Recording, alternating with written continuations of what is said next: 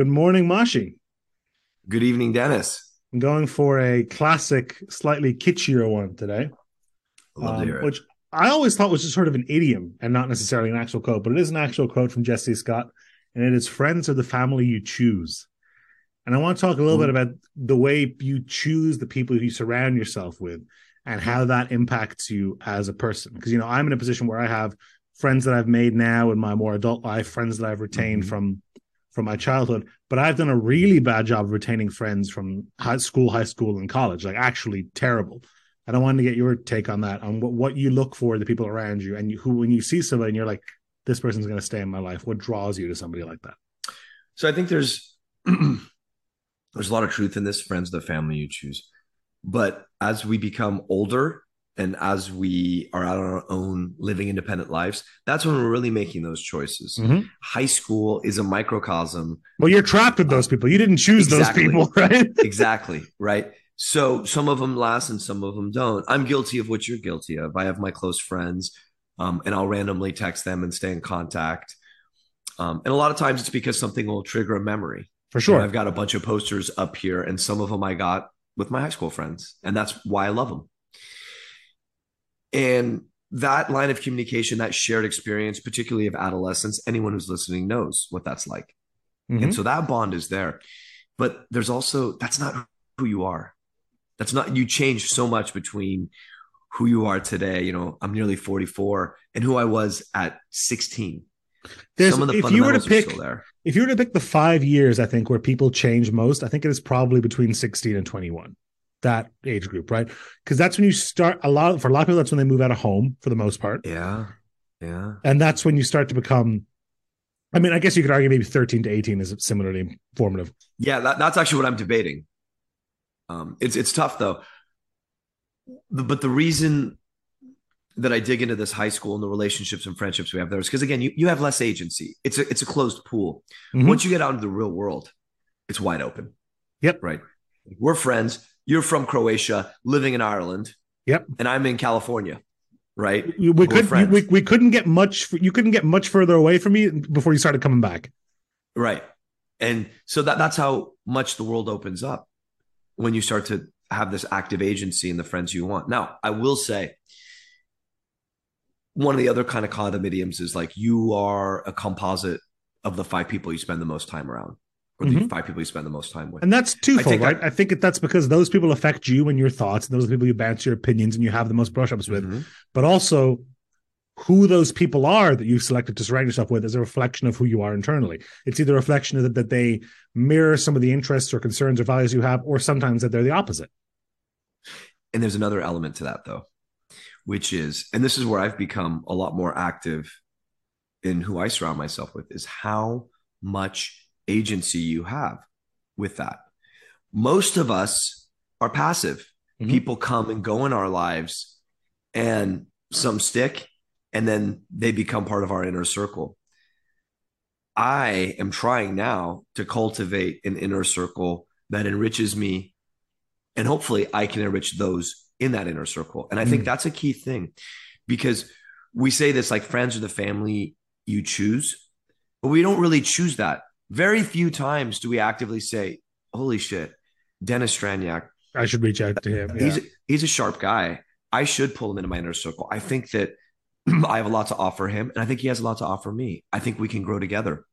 I agree That's with that. how I anyone think approaches friendships. people take a very passive stance to where they think there's this all this like it- it's the same the same is true in romantic relationships you hear a lot of people say you know oh it should click it should be easy right away and it should it should feel and i don't i don't think that's true at all i don't think it should be super difficult but both relationships and friendships require maintenance and investment and Mhm. stoking those flames and like you said sure if you're passive about it some things will stick you'll have been in the same chemistry class for six years so you'll you'll end up being friends because just by virtue of how many words you've exchanged or you'll have a But how long will that stick? That's true. That that's what i was going to say. Those sort of circumstantial long-term friendships don't tend to last. I have plenty of friends that i was super close to in high school and in college that the second we graduated and it wasn't even a conscious decision. You, No. you you you you realize that you were friends because of forced proximity and there's nothing wrong with that but it just means that when the pool is widened you wouldn't pick each other out of a crowded room and that's okay. Completely. And that but see that is in line with the quote you've brought today. Mhm. You haven't made the choice to make that friend. Right. Not choosing family. is a choice as well. Sure. Right. And not having opportunity to really choose. Forced proximity, forced proximity. You haven't really made a choice. No. I do think there's a lot of power in trying to actively choose good people who you think you can grow with and cultivate that relationship. The example I have is David Brewer. You know him. He owns Mhm. a bunch of coffee chains, entrepreneur minded guy, great customer service oriented person. Um, but I think he's an artist and an incredible entrepreneur, always looking to start other businesses. And I always feel like I should spend more time with David. He's a great guy. I really like him. And he's very driven. And I do think he's got a lot, you know, to, to offer me that I can grow with. And I personally just love hanging out with the guy. He drink he likes coffee and cocktails. Sign me up, you know, and magic. So Um, is it is it more important for you? This is what I want to get at. Because do you, do you think it's more important to surround yourself with people you think are good or people you think are like you? Good.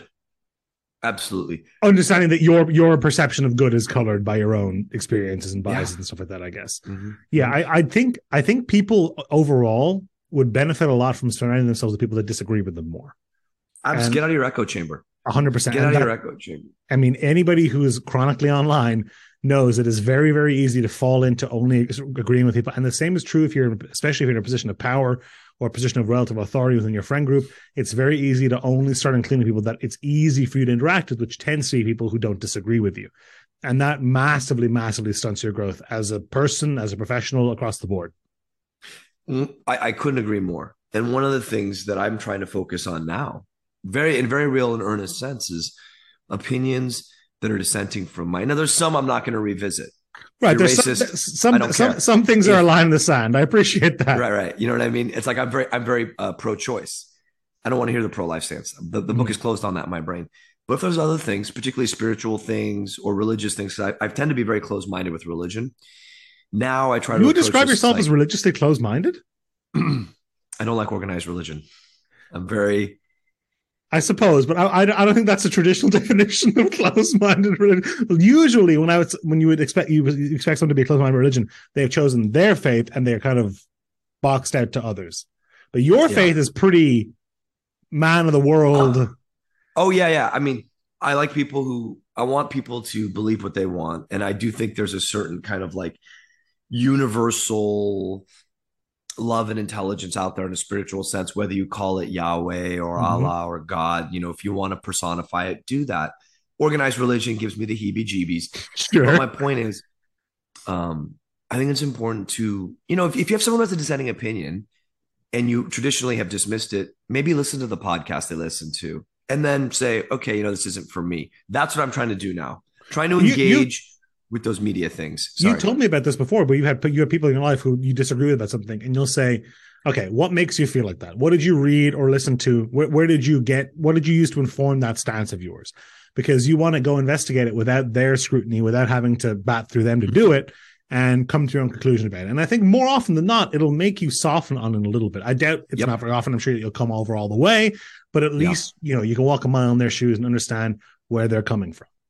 And what I don't want though, I want that, and I want that specifically because you know, I, I can be argumentative. I'm a lawyer by training. Many moons ago, having a conversation with people where you are even in an earnest sense trying to investigate ideas and ideologies, it can feel combative. It can feel like, hey, you're picking apart everything I say, when all you're trying to do is say, look, I'm just trying to understand. Don't do that. Go to the source and go to the source with an open mind. Say, I'm going to buy completely into this. I'm going to listen to it completely. I'm not going to be a skeptic. And then come out of it on the other end and say, okay, you know, I, I am a skeptic. I don't agree with any of this. But I think that's another important part when you're surrounding yourself with people, choosing friends that you want in your life, choosing that inner circle is about finding fundamentally good people. That's important but also finding people who have a different perspective on things. Get out of the echo chamber because good people, and then we forget this in our divisive world right now, particularly in the United States. Good people can disagree. Now, what we disagree on is important. I don't want to disagree about racism. I don't want to disagree about women's rights. I don't want to disagree about trans rights. I don't think there's two sides to that issue. I choose to be what in other people's perspective would would be closed-minded. I choose that. I embrace that. I don't want to see the other side of that issue. I don't think it's valid. But 99% of the other things in this world, I want to see the other side. There's nuance, and, and I too, think right? as long as it's coming from a good person whose heart you know you can resonate with who you know like you know this is a good person we just happen to disagree about this thing let me see their perspective because i know at the end of the day they're a good person What- What's I need to tricky for me that. sometimes is thinking if I had been, if I'd had the experiences that person had, and I'd been raised in a situation that that person was, can I imagine myself feeling the way they do? And oftentimes you can. Now, Yeah. there's plenty of opinions where that's not an excuse for it, like a couple of ones you listed. I fully under, I fully agree with that. But you have to understand that people have arrived at these things, at these stances, and the way they are. Are people are a product of their surroundings and a product of their upbringings, a product of their experiences, and their experiences are so different to yours that you can end up, you know, irreconcilably apart. And sometimes it's okay to think those opinions are reprehensible. That's fair enough. I also think you know from the perspective of trauma and growth people have defense mechanisms people have ideologies that like uh, magneto versus professor x Sure. we all understand why Magneto feels the way he feels. He was put in an internment camp. Okay. He suffered a tremendous amount of trauma. He has a coping mechanism. He has an ideology based on it. I think that's really important. You don't, when you walk a mile in someone's shoes, you have the luxury of doing it in the best of times. When people And have suffered trauma, right. You don't walk that thousand miles experiencing their trauma and understanding how they've grown and built the armor or rebuilt themselves in light of all that and picked up different ideologies to give them strength and power and to help support them through those times. And that is certainly something I've learned in my life that people have gone through a lot of different things and they've developed different ideas and ideologies to get them through it. I have. You have. Your parents, I mean, we're children of immigrants. Yep. Do you know what our parents have gone through to build themselves up in a new world and a new life, speaking a language that they weren't born to, in a culture they weren't born to? It takes a lot. And that, So- I mean, that changes who you are. It changes the things you look for in life. It changes the things you expect and changes the kind of people you surround yourselves with. My parents are quite closed off. They're very, very, um, not introverted, but they're very selective about who they spend their time with. They have a very, very, very small, tight circle. And multiple times I spoke to my father and mother, and they're like, "We're not really looking to expand it. We're we are Mhm. fine with that." Every time I talk about that, and he's like, "Oh, I've gone somewhere else." You know, he goes out for a drink with a friend, and he's like, I just want to go home and hang out with your mom and watch TV. It, that, that, and there's no, he's like, I found a person that I want to spend the rest of my time with. And every time I'm not with her, I'm like, Yep. come on, any second now. Also, by the way, good on him. How fucking lucky is he? I know, right? You know what I mean? Um, but you're right. I think it is, it's, it is difficult to try and imagine, especially when you have somebody you so fundamentally disagree with. Try, but that, I, I don't know if I'd advocate surrounding yourself with people who are completely polar opposite to you, but No. be, be super wary of doing the opposite is the main thing. I, I think like, you know, 75 25 is good. You guys are on Yeah, the same page, so 75%, 25%. And that means that they're going to pull from you, hopefully. They're open minded, they're good. The key though is you need good people. You can't Yes. have a bunch of assholes who disagree with you. That's not going to work Yeah. for The you. opinions are less relevant than their ability to talk about them. I think I agree with that too. And, and you've touched on another thing with your parents here is that is the real family you choose. Mm. your your partner in life. That is the definition of family you choose. yes, 100%. Right. And you find that you when you hit that home run, as I think you have with Nikki, um, boy, now you're cooking with gas, as my dad used to say.